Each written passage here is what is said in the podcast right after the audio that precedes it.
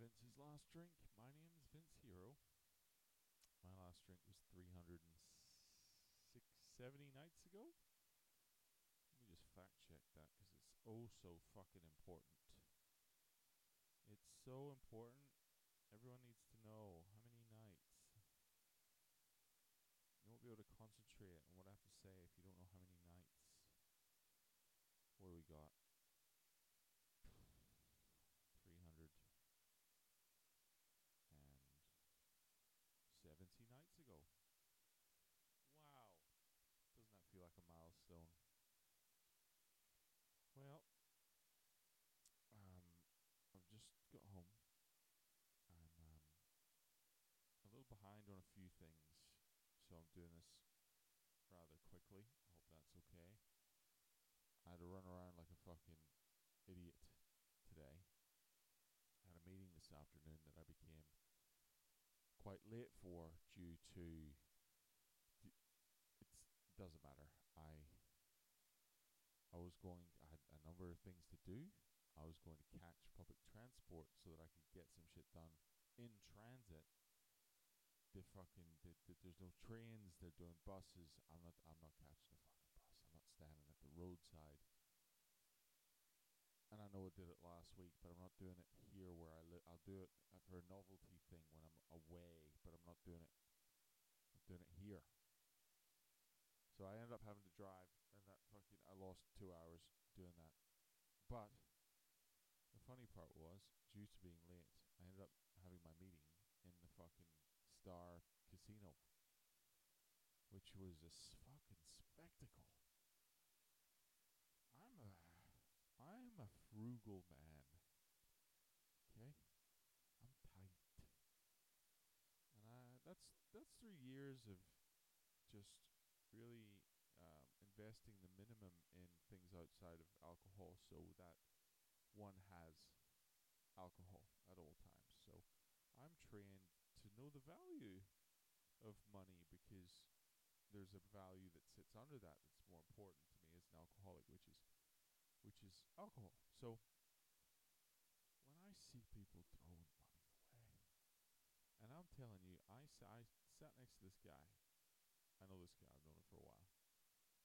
But just feeding fifties, feeding fifty dollar notes into a machine and not even really paying attention. Not even really like talking, kind of looking around, not even really invested in in whether he's winning or losing. Just sitting there, just feeding this fucking machine. I don't, uh, I don't get it.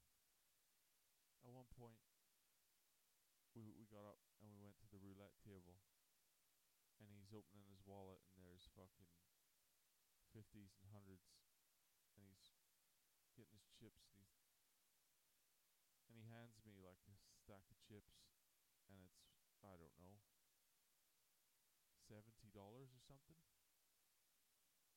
And he's like, just fucking put it down. I couldn't. I could not. I was like, this is groceries. This is my groceries. And he's just fucking hand over fist, hundred after hundred. I'm like, listen, why don't you give me a hundred there? I'll go away and I'll come back. I'll go, you know, go play and I'll come back and I'll let you know whether we win or lose. The result most likely be the same. You know, you you won't see a return on investment, but one of us will be in a happier state of mind. What is the point? I don't know whether the fuck he was up or down or what. I don't know if he did. I just was shocked by the process. And it made me grateful to a degree because I know that there's a there's an addict in there. You know?